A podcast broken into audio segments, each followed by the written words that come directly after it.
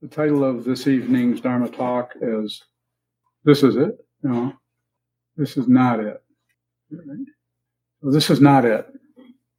And I got this, uh, not that I am not capable of thinking of things like that myself, but sometimes it ha- helps to have someone else back you up. I had to write it down because I don't have a memory very much. This is uh, Suzuki Roshi says the way he says it is for a while, this is it. And for the smallest particle of time, this is it. But it is not always so. The very next instant, it is not so. Thus, this is not it. Got some help from a master, a tantric master from Japan. and so that kind of teaching is basically to uh, to kind of magnetize your uh, our, our, tendency, uh, my tendency, your tendency, anyone's tendency to grasp at anything. And as I, I think I said, uh, what made me start thinking about this uh, relative to that statement is uh, the what we were talking about this morning um, and or this noon at steps of the Dharma book study was on the Dogen Zenji, and um, I can't remember what the, the, the the question was or whatever, but something that um, was said, I said about the, there being uh, a moment that's uh, traditionally in the Abhidharma literature, which is pretty extensive, many volumes, breaking down thing, everything they can break down, they broke it down. And even the, the moment of consciousness uh, is, uh, or a chitta moment, that chitta is actually broken down into 17 parts uh, 17 um, parts of that moment. I don't know how the heck they did that. You know, I mean, uh, I mean the way it looks, I, you know, couldn't I just come in and say, oh, it's actually 18? You know, who's gonna, how are you gonna prove it or disprove it? So it's meant to help, be helpful to to people to get us to look very closely at what we consider a moment.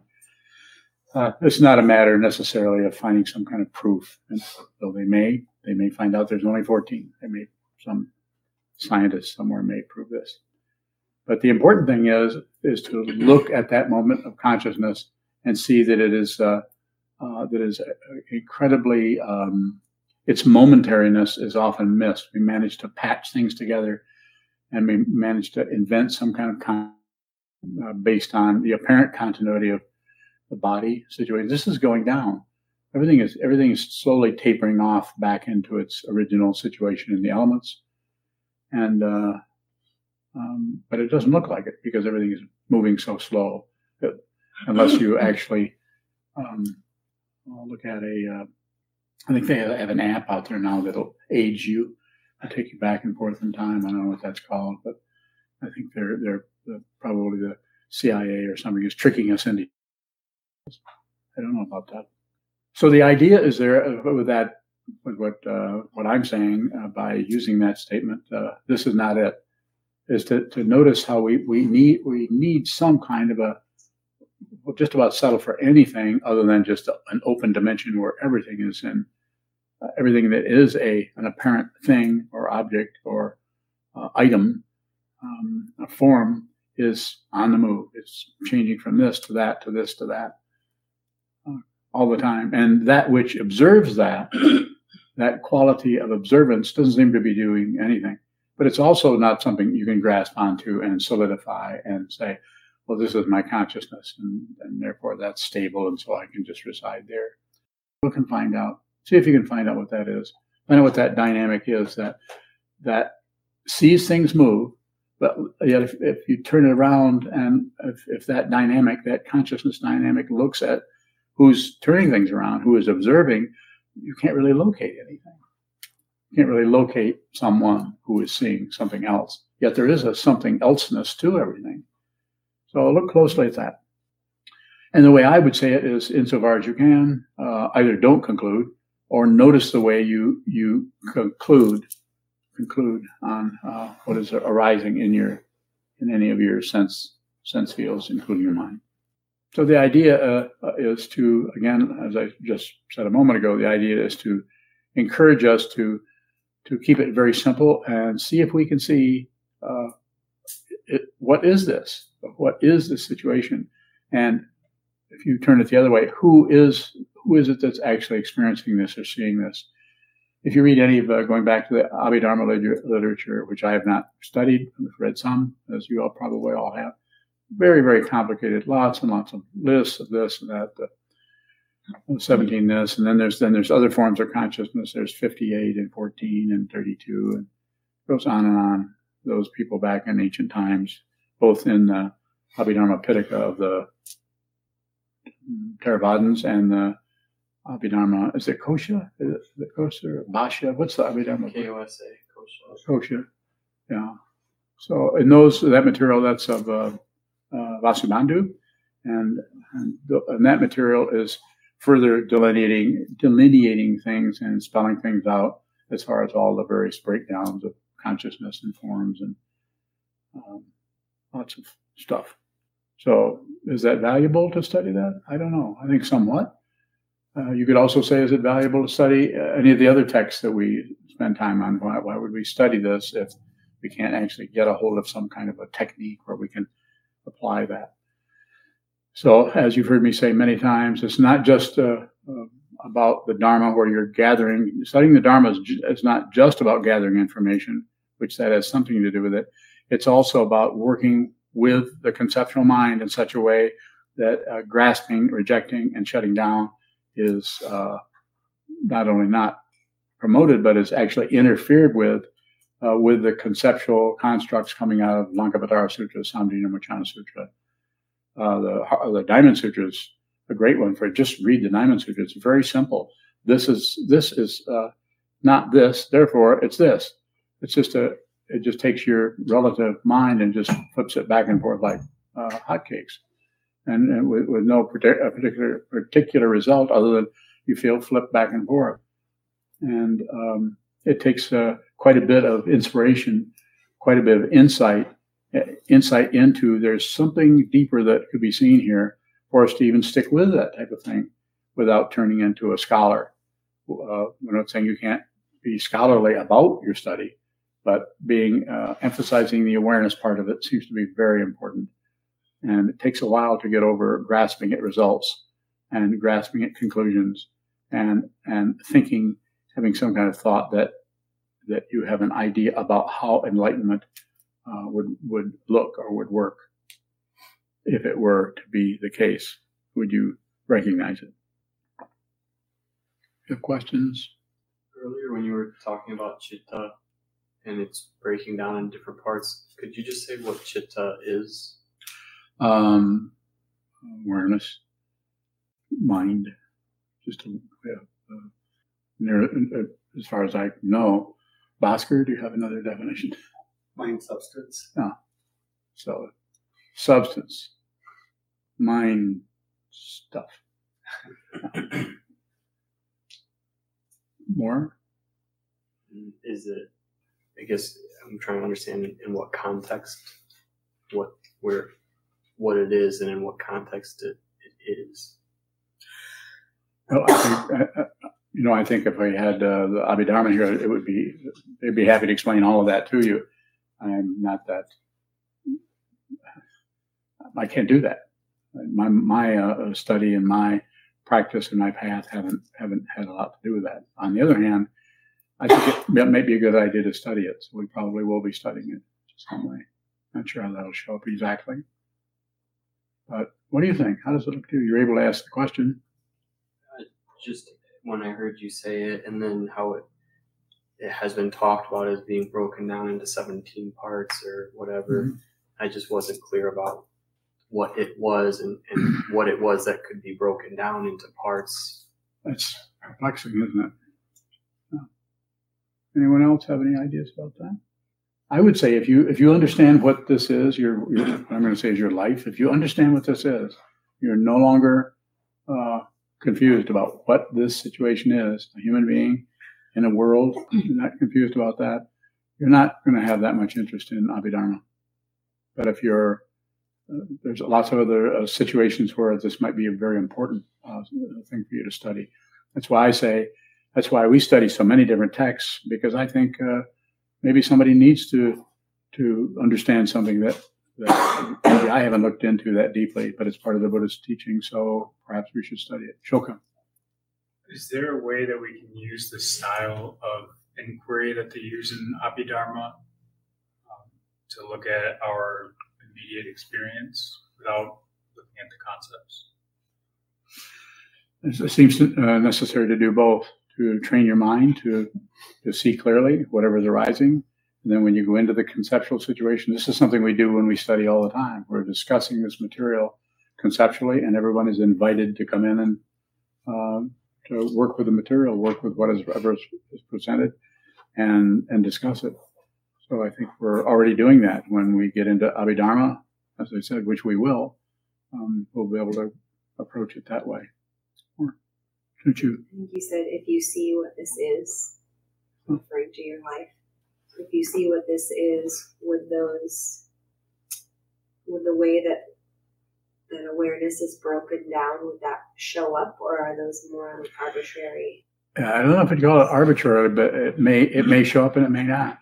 Uh, it's probably not going to show up to every single person. Just uh, as soon as the Buddha passed away, there was a, classically, as far as we know, there are 18 different schools. So that means there's at least 18 different people of the thousands of people that are around him that said, well, this, this is, I think this. I, well, I, I don't think I meant that. I think I meant this. I'm just inventing that. But there's a lot, as we know, there's lots of different ways of approaching this. Yeah, all the schools have uh, different ideas about it. And there's no way to go in and say, well, let's see now, the, the realization is uh, is much stronger than the than the Kadampa realization or the Soto Zen or the Rinzai Zen, or, because that because you have all these individuals who are practicing in these different ways, and it is so incredibly complicated. Uh, just uh, it's and and these uh, the Abhidharma material is like, for instance, those uh, seven. I can't remember all of them, but the seventeen uh, chittas. Uh, one of them has to do with past life. This is a moment your past life is showing up in it. And then there's then there's the was I think it was vibrational life, the, this particular vibration. This is all in fractions of a second. And if you read about that, which if you want to look it up, I, can't remember which one it's in, um, which section it's in. There's it's a, uh, several volumes. Um, Oscar, have you heard of that? So um, so, it, but even those words are translated out of the, the whatever Pali or Sanskrit, probably Pali in that case, into uh, English, and then then there's some kind of something happening there where might not be exactly clear because then it's dependent on what? Dependent upon the understanding of the person who's translating and how they so there's so many causes and conditions that enter into that situation. Your best bet if you're a gambler uh, is to look what's right in front of you because you, you all of that is available.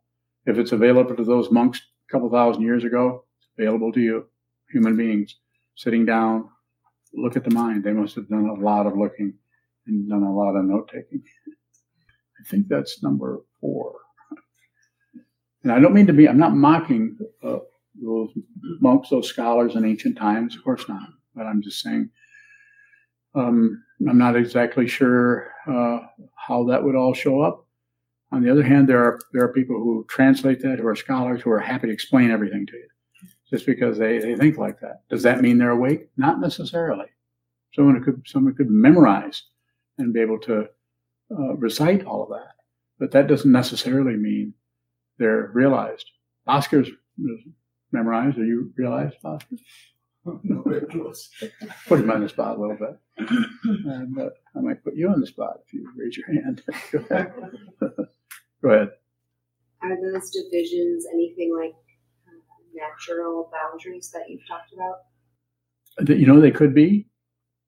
They could be, but there's also there's boundaries that are functioning in your uh, consciousness, in your mind, that show up in such a way that may may not show up uh, to another person. That's that's one of the things that I think in ancient teachings is a, little bit missed uh, is is that everyone is so so much different karma that I don't feel like that it's going to show up in. Um, it, that it's going to show up in a way that oh yeah we can all get together and compare. That's why I, I encourage people to not not compare too much what's happening in your practice. Discuss the discuss together socialize together discuss the teachings talk about the the Lankavatara Sutra or talk about any kind of a teaching. Uh, but as far as what's happening in your consciousness uh, you don't even have to tell me about that just continue to watch continue to not to isolate yourself but continue to talk about it because if you start to talk with someone else, it's kind of like um, it's not exactly like gossip, but it's kind of that conversation conversational activity can be helpful, but then again, quite often uh, it, it, pulls us because we, we're pulled in the in the direction of somebody else's idea about what we're thinking or somebody else's idea about what is happening in our experience, and then we, since we don't have sort of instead of being in that open space of not knowing what this is in our particular consciousness at any given time, we tell someone else about what's happening, then they may ha- then they may want to explain it to us or tell us what it's about, and then that that's kind of a a stand-in for our own exploration. It's like going into the jungle and somebody comes and says, you know, it's much nicer out here.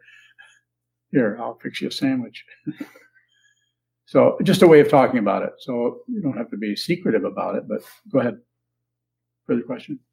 What what makes something a natural boundary if two people who have some sort of understanding might be looking at the same thing and, and not seeing the same natural boundary? What was the question? I heard the question, but I, I didn't register. You have to ask me again. What uh, what makes it a natural boundary if two people could look at it and not see it. Yeah, because it's not invented by an ego mind or a separated mind that's struggling for this and rejecting that. It comes out of the causes and conditions. It's natural. It comes out of causes and conditions, pratitya samutpada, dependent origination. Nothing comes from its own side as an individual entity or self or being that has some kind of autonomy uh, that can just do whatever it wants based on its own uh, desire or wishes or hopes or fears. That I mean, that it will look like that. It might look like you have some say so. We have people all over the planet. Some of them are on very high platforms of noticeability that act like they're running everything, and they they they don't know that they're in the same burning building we're in. And not that that's a bad thing. So that there's a boundary there that is set, that boundary is set up by uh, ignorance, so they can't see they can't can't actually see uh, the the five the five skandhas, the four noble truths. They can't they can't see them. They can't see that life is suffering. The cause is is, is uh, wanting something else. They don't see that they're creating it. They think there's an outside world. If um, what makes this so-called natural boundary? What makes that not just a thought or an opinion? If it, it may be. That's why it's so difficult to to um, to see fundamentally what is happening because the the imputation about the whatever is arising and falling away, whatever is showing up as a division or a wall or a boundary, looks valid. It looks like it.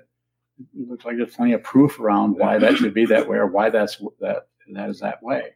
But quite often, the, the not only the boundary, but possibly the the ideas about how the boundary got there, why it's showing up that way, those are those can also be just invented and not part of dependent origination in the sense of being a natural boundary. It's artificial in, the, in that it's trying to move away from uh, the natural causes and conditions that uh, are happening all the time. Those causes and conditions are incredibly deep. It isn't just a tit for tat. It's it's it's so deep that it's uh, you, you, can't search you can't search there. There's no way you can search it because it's too elaborate. And then if we add on our own elaboration, it makes it even more difficult to see what it is. More. How do we see the difference between a natural boundary and an opinion? So I think when one is doing sitting meditation, there comes a time, you can call it that, uh, when you when you're receiving, receiving, and receiving, and then you begin to notice through uh, what the fancy word is this discriminating awareness wisdom begin to see through your your buddha nature starts to wake up and starts to see what is uh, naturally what is naturally happen happening out of causes and conditions that are are just occurring and what one is adding onto that out of one's uh, fear or out of one's hope or something else, uh, or out of uh, not wanting to look at that, and shutting down on it. Uh, just being, you could say, simple word, just being available for what is coming and going. That's difficult, especially if it comes to you in the form of a person who's mad at you, or especially if it comes to it and to you comes to you in the form of a, someone who's very who has really good news for you about something. Very hard to uh, not uh, uh be, be, sucked into that uh, situation. Or a lot of room for questions there. I was de- deliberately vague. Michael? What is a natural boundary? The way I'm using that, it probably isn't any such thing, but the way I'm using that is saying something. When I say don't interfere with uh, people, uh, someone someone uh, might need your help, and they might look like you could probably help them.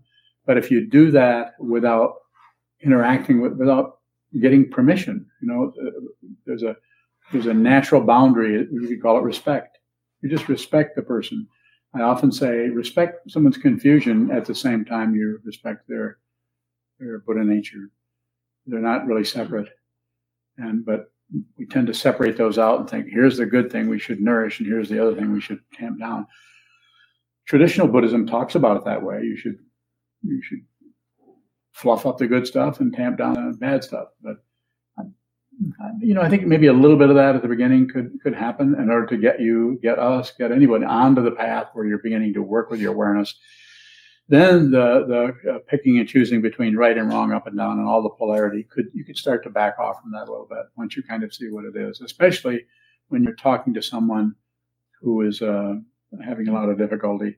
Uh, it isn't about turning away and ignoring them. It's about being very respectful it's a it's a natural kind of boundary. And as soon as they say, I, I need your help, what can I do for you? Then you could interact and meet them where they're at and interact on that level, which could be anything from teaching them how to meditate or driving driving them over to, to an AA meeting. It could be any number of things. Might not necessarily even look like Buddhism. Might look like uh, handing them a couple bucks. Yes. So it's not really a boundary. Well, I think uh, fundamentally there aren't any boundaries. So fundamentally, but the boundaries show up in terms of causes and conditions and and uh, dependent origination. It's just a, mess of boundaries and wall, walls of the mind, like it says in the Heart Sutra. Without walls of the mind, without walls of the mind, then you can see there's but there's no one seeing anything, and there's nothing to be seen. Therefore, everything is completely present. It's an astonishing uh, thing to run into, and it, and it uh, uh, it will make you probably make you laugh. We become so serious. Don from Virginia has two questions. Certainly. Yes, can we be aware of no mind consciousness? And then what or who is it that receives awareness? So there isn't anyone to be aware of that if you're if there's uh, such a thing as no mind just a way of talking about it. It's a way of talking about an open dimension of being where there's no there's no grasping, there's no rejection, and there's no shutting down. There's no there's no uh, subject, uh, nor is there a non-subject. There's no object, nor is there a non-object. You can't find anything. You can find everything as long as you're willing to see it that way. But if there's a if there's no willingness to see it that way, then we start to isolate and pick certain things out and, and focus on pushing this and focus on pulling that, fluffing this up, tamping this down. The word mind, uh, I'm assuming that you mean it in the in the sense of a mind only. Say there, there, there isn't one. Uh, yes. Can we practice willingness? What, sure, I think so. Give give things the benefit of the benefit of the doubt. Something comes up that that say uh, three or four years ago when you before you started practicing this path you know you would operate out of how you felt about it. You would believe your thoughts your subjectivity you say i'm not going to do that. I don't need to do that. And you might have a conversation with yourself about it. Somebody else should be taking care of that not me. Um, i didn't cause that problem. All kinds of things could show up. But a willingness might show up the open dimension of that situation might show up that even though you'd see all the causes and conditions that ordinarily may have hooked you in the past and may, may even be hooking you in the present moment, but you don't believe them. So you're beginning to you're beginning to move with freedom, and what about it's not freedom from something uh, so much as it's just fundamental freedom. Fundamental freedom is uh, is not freedom to uh, be free to do this or do that, or it's uh, freedom from simply put, freedom from the from the uh, from the, the, the, the tight noose of the skandhas, form, feeling, perception, concept, consciousness, and from the, the three poisons. Very hard to move one direction or another without the feeling of passion or the feeling of aggression, the feeling uh, of shutting down and actually uh, seconding emotion, seconding the motion of shutting down. Just watching shutting down isn't exactly shutting down. It's when we try to stop it or manipulate it. Junchu. Question from Toji. How long does a moment last in the Abhidharma? So, Toji, good thing you're not here. Um, it's momentary. It's very, it's very small. Teensy weensy. No, it's itsy bitsy, and it's uh, you know they're they're quite good at uh, taking something that looks like one or two things and just spreading it out in it. Well, just this and this and this and this, and they have all these names for all of them. I think as I think I said uh, earlier, and I can't remember the name. Maybe I wrote it down. Javana. Are you familiar with Javana? So uh, Javana was uh, was there one out of the seventeen? There are the last one, two, three, four, five, six. I think seven um, of, of them are Javana, and I never did could figure out when I read about what Javana what meant. So um, it's pretty short, Koji. pretty short. Uh, here it is uh, the, to read the, my notes on it, which I can't, can't really read them. Past life, vibrating life, uh, arrested life. Uh, mm, can't read that. Um, sense, sense, something or other. And then receiving, and then investigating, and then oh, receiving, then investigating. Then those javanas start start and go up until and then the last two uh, the 14 and 15 are both javana, which are, which are, seem to be particles or particles of the particle. And then the last uh, two are uh, registering and registering. And so, and that's just, can I do this? Did you want to snap your fingers? Thanks.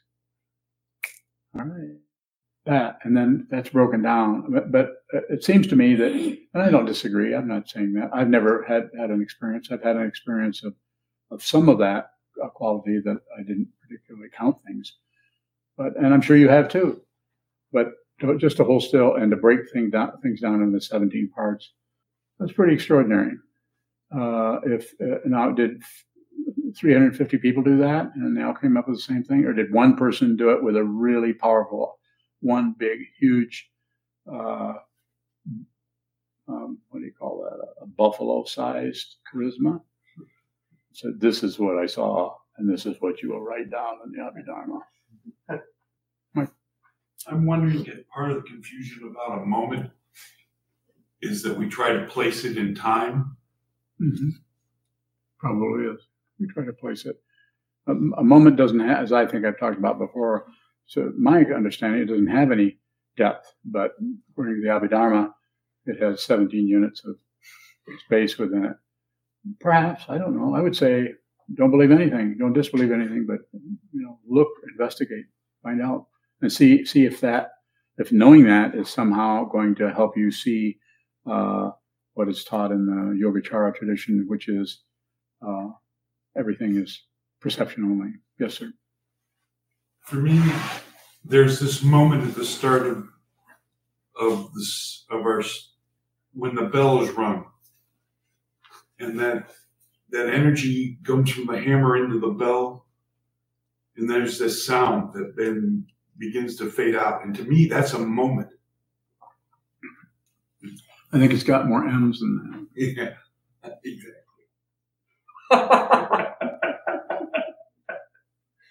That was easy. Well, it's you have a good point. When when we do hear a gong, we tend to are because of the of the the seductiveness of that sound. Uh, we tend to it tends to do something and reshapes our awareness around it. Our, our awareness seems to follow that form. Uh, it tends to uh, I think reshape it in some way. You know? Jim and Muskegon have a question. Yes, Jim. There are so many approaches to studying the Dharma. It seems that different approaches resonate with different people. How do we know when what we are seeing or studying is effective for us? This is why it's necessary to have the three jewels, the Buddha, the Dharma, and the Sangha. It's not that you couldn't do this by yourself. You probably could. There's been some people, a few people who have, who have uh, attained some kind of deep uh, clarity or understanding or liberation or realization. But I think using those those forms, uh, that's been my experience, is to the one that's quite often missed is sangha. I think sangha is very very important. Um, and but it also need sangha needs to have a strong uh, structure to work with, which is what lots of sitting practice and lots of um, uh, studying uh, traditional teachings. Uh, and we we look every direction. Uh, I don't think there's any teaching that if we haven't studied it. If I live long enough, uh, we'll study it. I'm interested in if it's Buddhism on some level. I'd like to look into it just just to see how it fits with everything else. We have time to do that. Anything else from Jim? Views on? You referred to Suzuki Roshi as a tantric master. Yes. I think the other day you also said he didn't practice tantra. So what does that mean? Mm, well, my teacher, Trungpa Rinpoche, said he's a tantric master, and so. So, and Trungpa Rinpoche was a tantric master, and he accused Suzuki Roshi of being a tantric master. so I'm not going to argue. I don't want to. So tantric just means uh, means uh, uh, that someone who's able to transmute energy that works with with the situation in such a way that they actually transmute it. So, which we've talked about here. Some talked to some group. I don't know if it's this group or the one of the other groups in the other cities. What do you mean by transmute? Um, work with the. It's like working with, instead of uh, getting rid of negative energy or or uh, anger, transmute it into is transmuted into. I think it's the mirror like wisdom. I mean, I could be wrong. I'm not good at all the concepts and so on, but it's a transmutation where you don't change it into something else so much as, uh, you don't get rid of it so much as you you change its energy so that its energy operates in a in a positive way. I don't know how else to express it other than that. Yes. Are there tantric practices in Zen? I think Zen is a tantric practice. It's just not called that, but it's a. Um, if you if you read uh, like what we study every Wednesday at noon, if you uh, if you study uh, Shobogenzo, um, which is a um, uh, if you study that and see the way he works with language, even though it's been translated out of Japanese, it's a powerful um, it's a powerful way to work with concepts where he can he, was he reminded me uh, a lot of Trungpa Rinpoche. Trungpa Rinpoche was able to say two or three sentences and address relative and absolute truth, truth in the same way and have them show up separately and together.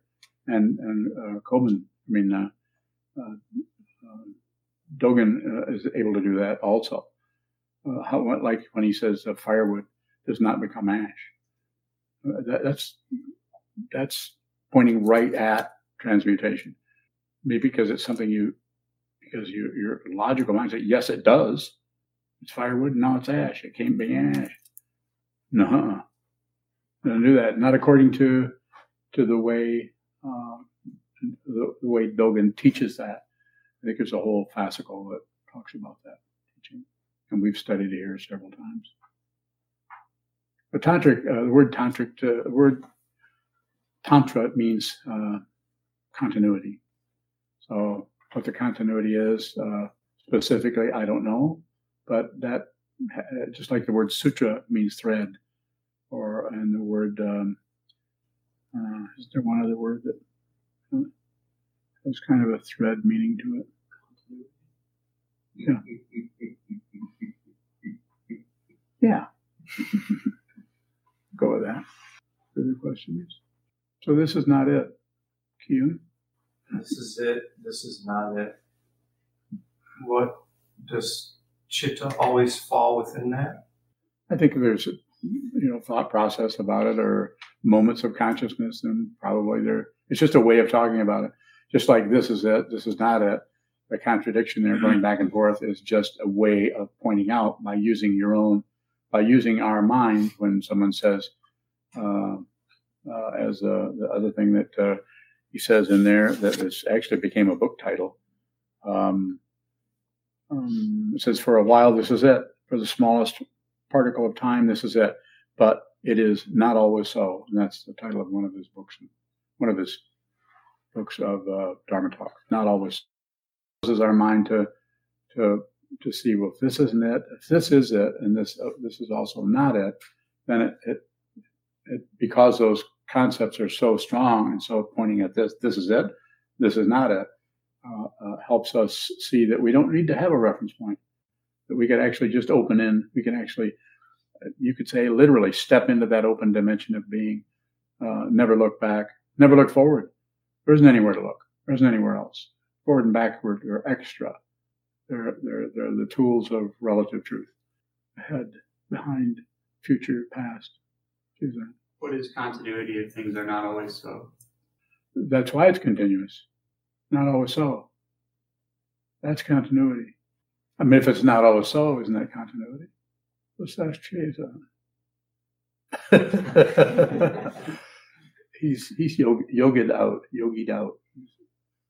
He's a resident yogi. Reflect on that. It is continuity. What is the it and this is not it?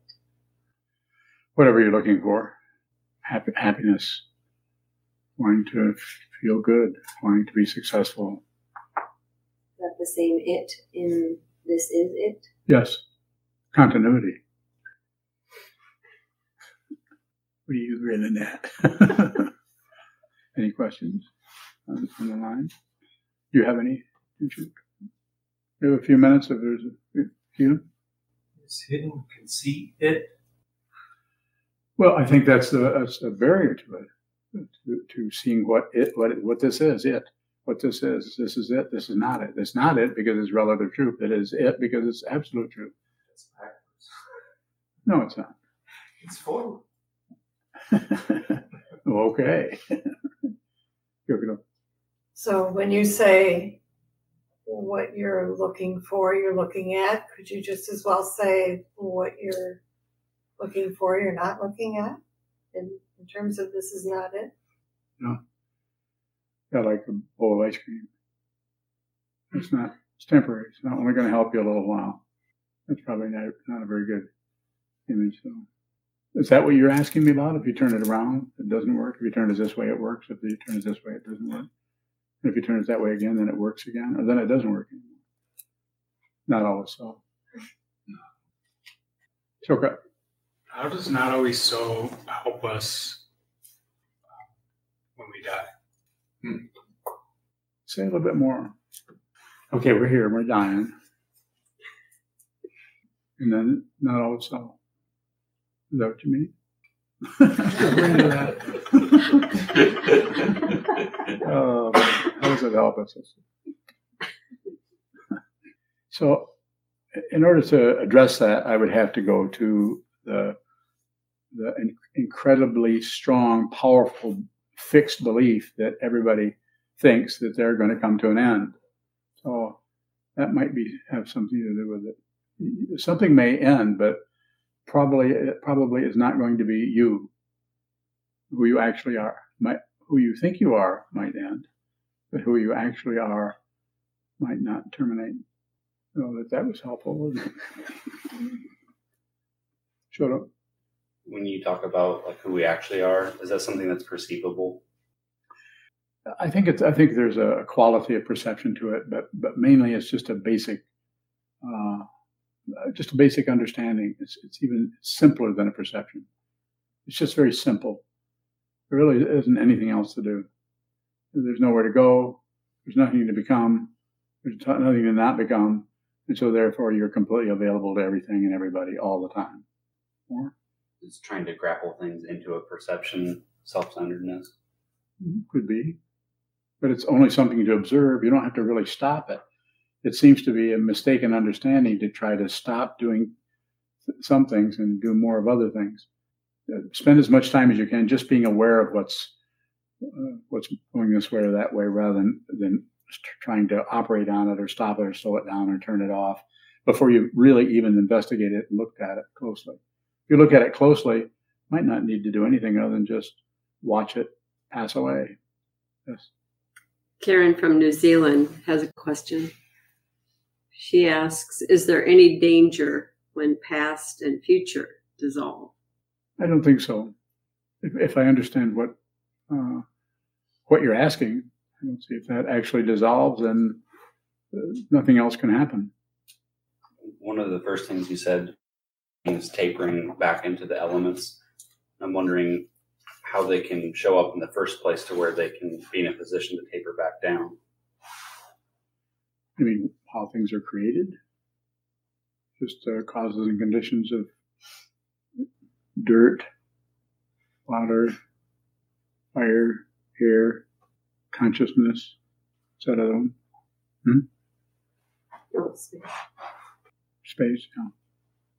Just, just those coming together. One of the ways it's talked about in the, the Rinpoche talks about it that I like. It's in the beginning of the uh, um, 12 links in the chain of existence, the 12 nidanas is avidya, or the first uh, first one. There's that basic openness where there's just a basic openness, and then it's like uh, hot and hot air and cold air came together and started to spin, and started and created formations. Like uh, the image I like is uh, like a dust devil is starting all the leaves that are laying around, and you could say, well, where the leaves come from?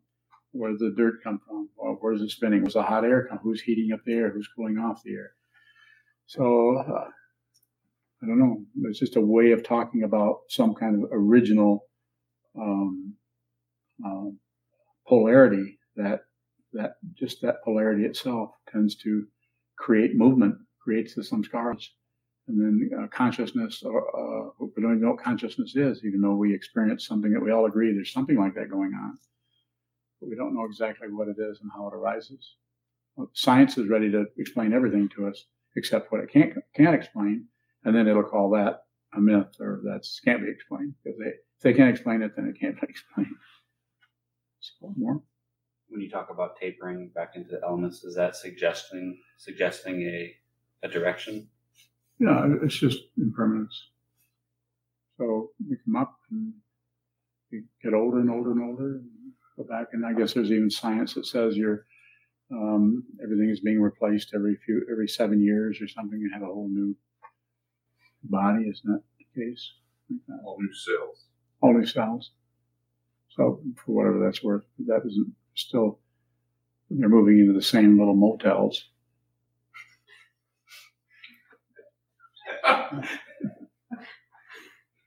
kind of. Danny, don't you have a question? You look questionable.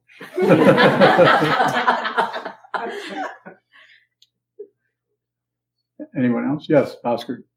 So I want to pick up on the question from New Zealand about past and the future. Yes. This afternoon, when you're talking about uh, when we were talking about the reading of the book, yes, I think you mentioned something along the lines of the koan about remember what you forgot. Uh, could you talk a little bit more about it? That's been catching my intrigue since the afternoon. Remember what you forgot. Did I say that? Yeah, you answered a question to a question that goes that way. That sounds pretty good. it sounds very good, very intriguing. so it caught me for the whole afternoon. wow. Remember what you forgot. Can you remember what you forgot? Kind of. Oh, yeah, I forgot Yeah, yeah. In order to remember what you forgot, you have to first forget it so that you can remember it. I'd be happy to address it more directly if you have a question. I was just wondering if that's a technique or some such thing you were talking about. I don't, I don't think a, it was a, a, way of meditation. Yeah, I don't think of it so much as a technique as just uh, uh, just to bring one's bring our mind to the way memory works. It's a very odd situation. It's very odd the way all the different forms that memory can take, like uh, remembering, like being in a dream and remembering something in a dream, and then being awake and remembering something when you're awake. It's there's so many levels of consciousness, and we tend to isolate ourselves when we're awake. We we don't really think too much about dreams, uh, but when we're dreaming, we don't really think too much about being awake. We just assume that that's uh, that reality has its own kind of a um, density and believability. It's just so believable. So um, Shazan uh, does a lot of uh, uh, lucid dreaming. Uh, that could you say something about uh, memory in terms of uh, everyday memory, and, and, does memory change when you have lucid dreams? In what way? I think it's funny that sometimes you remember things that there actually is no substance. The mem the memory is the first time you've been experiencing it, but yeah, yes. you perceive it as a memory. That's yes, yeah, that's an amazing. Um, uh, it's uh, it's totally unstable. That whole area is totally unstable as far as anything concrete, but it's completely stable as far as its continuity. It's completely stable. If, there, if there's someone who's worried about that and is fearful of that and wants something else, then you're going to experience instability and, and be fearful and and be looking for a way out or some way to protect yourself. But if there's no solid uh, identity happening, then then even if fear comes up, even if fear comes up, which it may, there's no solid being who is afraid. It's, it's a it's a difficult thing to explain. Uh, that's why it seems necessary to for each one of us to realize that ourselves, so we can function uh, in an open, uplifted, and fearless way. Even though you're fear, even though you have fear, you just do it anyway. Thank you so much. We'll stand and dedicate the merit in the back of our red chant books. I'd like to remind everybody that this Saturday is our end of the month all day retreat. Please come if you can. And always uh, remind everybody about our donation boxes. We appreciate your generosity to help us continue these teachings. Thank you. May the merit of this penetrate into all places, so that we and every sentient being together can realize the Buddha's way.